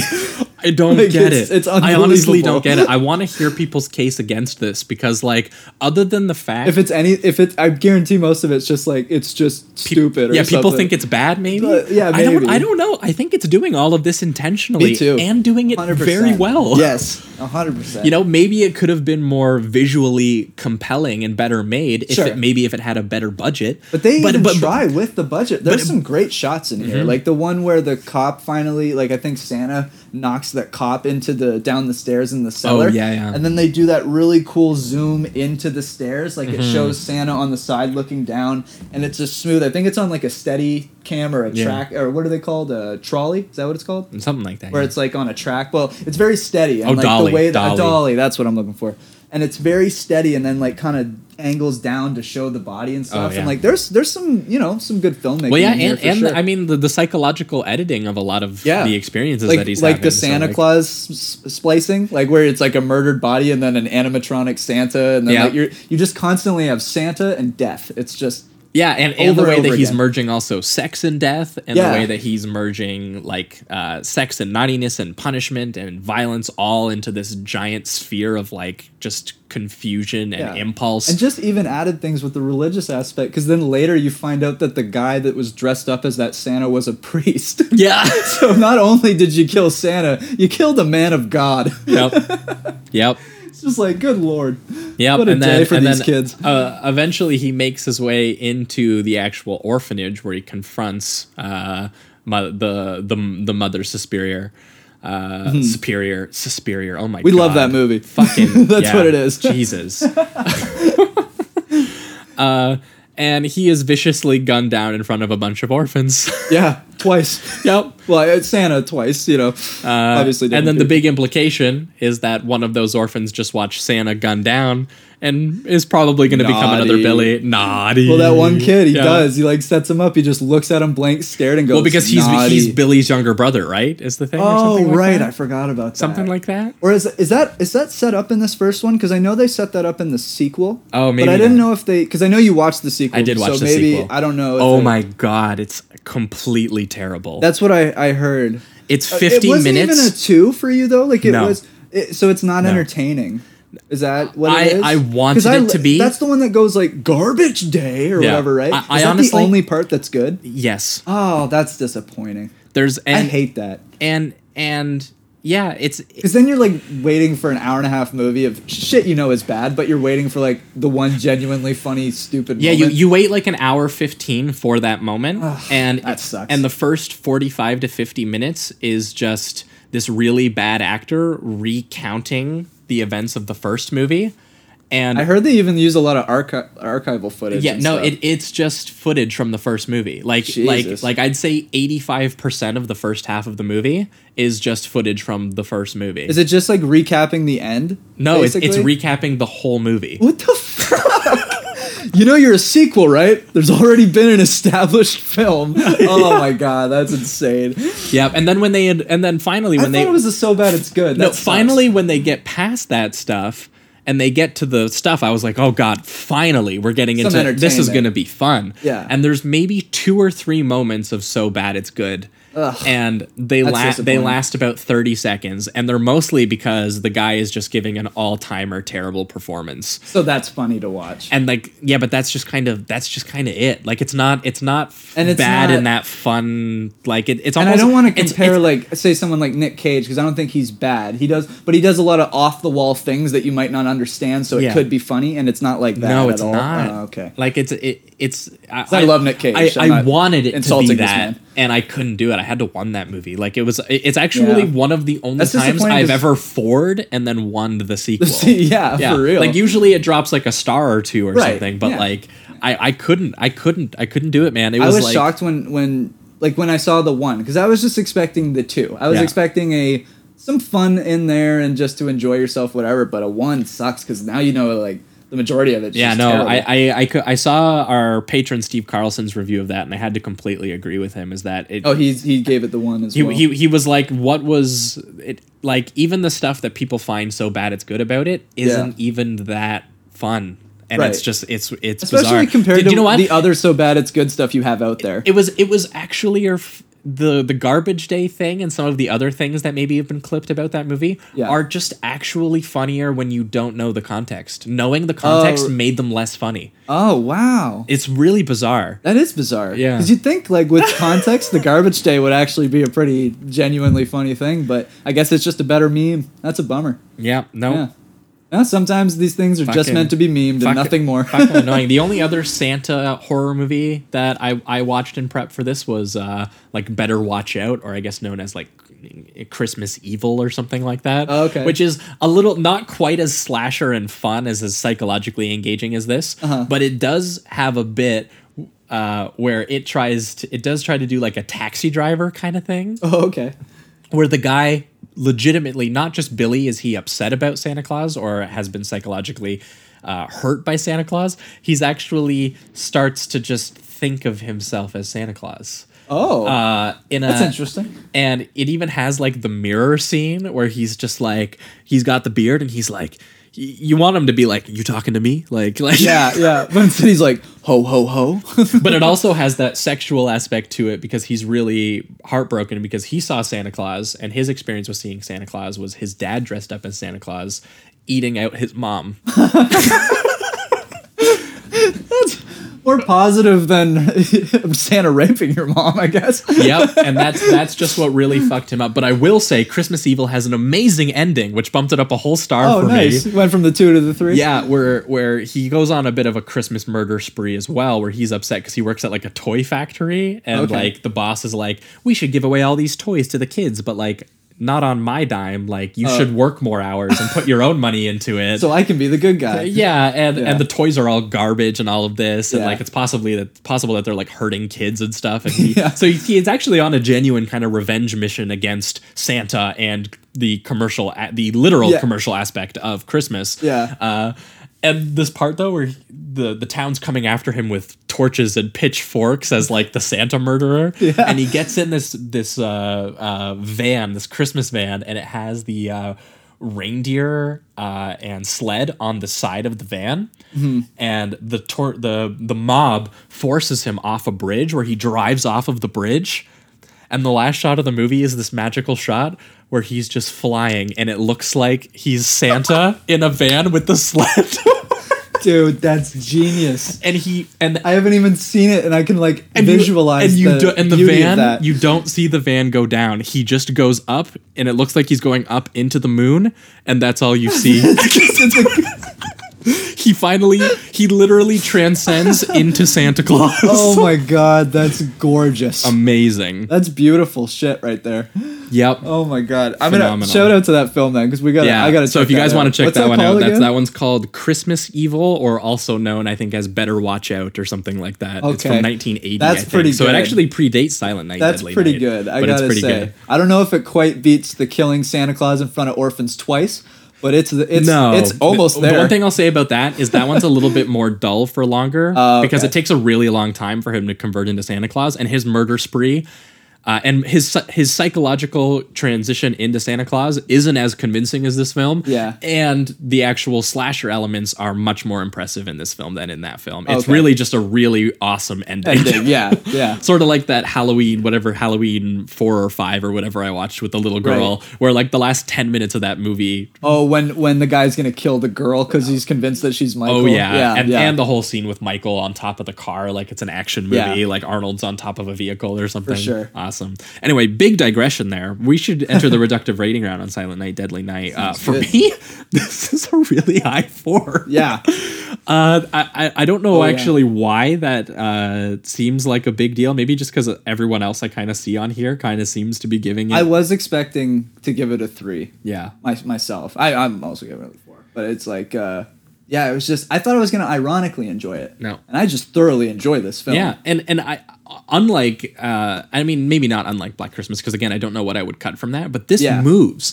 I can't think Yeah, of a does, single yeah. wasted piece of time in this movie that isn't establishing his really fucked up psychology and how it was ingrained into him and how um, both sexualized and violent and related to the image of Santa Claus and the the idea of um, you know, I guess sort of like moral punishment as it relates to also both sex and violence. Again, Yeah. all of this combines in a way that is actually decently written. Yeah. And decently captured and executed by the film. So the only thing that is maybe not super stellar in this movie and didn't hurt the movie for me is maybe the acting. Yeah. it- it's, this- it's, it's not It's- terrible. It's, completely serviceable. It's just mediocre. It's Yeah. fine. It's just, it's, it's some dudes doing an okay job. it, it works for the film. Yeah. Oh, So- definitely works for the film. I think honestly that might add to some it. of it's kind of funny add to that its way. charm, like yeah. that that's a completely anonymous cop gunning down Santa Claus is just amazing to watch. Yeah, absolutely. So yeah, um, four for me and four for you. Four for me too. Yeah, I just I c- can't believe how entertained I was. There's not there's not a dull moment in this film. I think like I can't think of one scene like you said to that I would cut out or anything like that. There's no filler. Even that montage where it's like the happy-go-lucky retail montage, I feel is necessary because That's it shows supposed to be the bit of normalcy that he could have, right? Exactly. So it's like Billy's normal right now, Yeah. and it and it established that really well, and then it just digresses to a fucking crazy murder spree with Santa, and it's just awesome. It's it's awesome. Uh, It, was a very surprising film. I couldn't believe how much I thoroughly enjoyed it. So yeah, I'm gonna give it a fourteen. Yeah, I need to say, I think Santa and murder just work well together, and I think we, I think we just need more of that. You know, we need more of that. need another there. one. Either way, I actually really loved both of these films, and I was shocked by that. But I guess Me I guess that'll be it for this week's episode, guys. We kind of went long on both of those, longer than I expected on Yeah. both. But it was weird. Like I really liked them. like uh, Black Christmas, I expected to be really good, but Silent Night, Deadly Night was honestly much That meatier. was kind of a wild card. it was much meatier than I expected. Yeah. So Oh, yeah. I don't know. Maybe maybe we're the crazy ones because clearly we we feel this way and a lot of people don't. Don't, but like, guess. but everyone's reaction to this movie had me prepared to be like, this is gonna be like bad trash but fun. Like Yeah. I like I expected kind of like uh like maybe raw deal or like lower than raw Yeah. deal kind of deal. Like maybe it would just be a cool gimmick and that would a slasher with a cool gimmick. Kind of like Death Wish or something. yeah. Yeah. Just a slasher with a gimmick. Yeah. And like that's what I expected. Exactly. And instead I got something that was actually had interesting uh uh, psychology and elements Yeah. about Christmas as as a Christian holiday. Um, Yeah, those comparisons for God and Santa were just fantastic in Silent Night. I loved that. yeah, and I mean they they they sound juvenile when you say them, but they Sure. work in the universe of the movie. Like Yeah. it's just I don't know, it's kind of hard to describe. I would just recommend watching this movie and letting us know what you think. Watch both of these. Uh, like, yes. We're gonna full out recommend this one uh, from both of us. Uh, but that'll wrap it up for this week's show. Thanks so much for listening, guys. As always, uh, something something. What do I say at this part? Uh, Did we say the movies yet that we're doing? oh yeah, shit. I gotta I gotta do something like that. Uh, do we have? We know the next two. I know that. yeah, uh, the next episode uh, next week. Uh, patrons, you can expect uh, an exclusive episode for you guys. The very last episode of 2018. Yeah. Uh, one Crazy. more left before New Year's. Um, and we're gonna kick. Uh, we're gonna do kill. Uh, fuck it. What is it? Kill one, two birds, one stone, something like that. You know. Or we could do. Uh, what, my what my brain was tell us to ruined by that- Santa did you see Claus and death and Yeah. sex. What right did now. PETA tell us to use a Yeah. few days ago? They changed it. I remember. Oh, did they? Yeah, Kill- oh, it was uh, One feed, leaf? Feed two birds with one scone. Fucking lame. what the fuck, PETA? Either way, I guess that's what I'm doing here. Uh, so before the end of the year, we realized one, we hadn't done the 1940s yet. We've done 1930s to the 2000s. We've done every decade between there except for the 1940s. Yeah. So, bam, we're going to the 1940s. One. Number two, Number two. we haven't done noir. Yes. Somehow and I we know that that's like one of your favorites. So well, I mean, I think a lot of modern crime stuff that people love today is like kind of like neo noir to which is like noir in a modern setting Definitely. or was at least inspired by noir and Yeah. a lot of my favorite movies are like detective crime stuff like that that gets Especially that thought of like the the gritty detective that's good on the inside but has this rough around the edges. it's like it's like the fuck every every TV show is about the anti-hero right Yeah, now and like these noir dudes were like the original yeah, anti-heroes absolutely. Um, so we're gonna do noir, and we're gonna go to the '40s, and we're gonna tackle two uh, uh, very famous noir films. Normally, Mm-hmm. we would pick maybe one smaller one, but since this is our first go and Jamie's first time watching noirs, I felt Yeah. that he should watch two of the big ones and see. Get really introduced to the genre. So, if you guys want to watch along with us, those films are going to be The Maltese Falcon, 1941. Yeah. What is um, generally recognized as possibly the first noir film. And then we're going to be talking about Double Indemnity uh, by uh, Billy Wilder, um, considered one of the best Hollywood screenwriters, and also Oh, yeah. Raymond Chandler, who would go on to write some of the um, biggest uh, and best um, noir slash detective novels, including the really famous character Philip Marlowe, who Okay. um, uh, f- was famously in The Big Sleep, uh, The Long Goodbye, which inspired things like Inherent Vice, and so like. In both of these movies, we have a long history of the people who would go on to define noir and define a lot of crime and detective fiction for the next, uh, I guess, 70 years so far, Yeah, 80 years. real. We're, we're, we're getting pretty far. crazy. So that'll be our last episode of the year.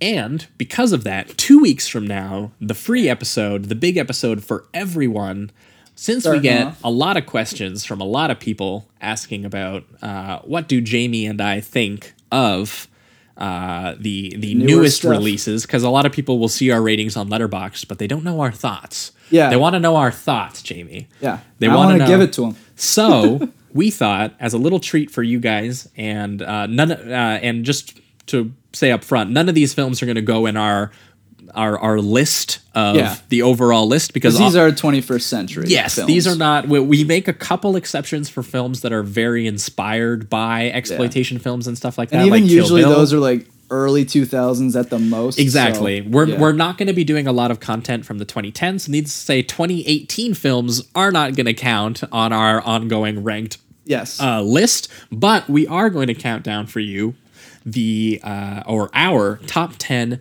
genre movies of 2018. Yeah. Jamie and I, I think we haven't fully worked out how we're going to do this yet, but I Yeah. think we I still be, need to look at the list and well, I, make I- mine. I think what I might official. do is try and have us do a joint list. Yeah. Where you make your top 10, I make my top 10, and then from there we collaborate on an overall top 10, maybe Yeah. based on like placement height. So Yeah. like my number 1 get, gets like rank them in the way that you want of importance basically and we'll Yeah. work that out. Either way, that's the nitty-gritty. We'll figure that out Yeah, we'll in time for the show. But Jamie and I are going to talk about our favorite genre movies of 2018, horror, Which will be cool. Action. I, I think I think we're going to come up with a couple rules where we might eliminate certain blockbusters and we might eliminate certain other kinds of films. We're going to try and to- but to be honest, it's like the blockbusters probably weren't going to make it onto the. no, the only one I can think of would be like Mission Impossible, maybe. Yeah, yeah, maybe, But yeah. like, and we did talk about Mission Impossible on the show, but like that's that's no longer like the little action movie that could. Yeah, this exactly. Is, this is like one of the biggest franchises in the world now, so it's not it, you know it's not quite trash. It's not quite that level Mm-hmm. uh, anymore. It's very slick now. Um, either way, that's what you can expect in two weeks' times. Our countdown of the top ten genre movies of 2018 uh, to wrap up that year. Um, yeah, so stick around. Uh, and uh, as always, guys, uh, thanks for listening and keep it sleazy. Keep it sleazy.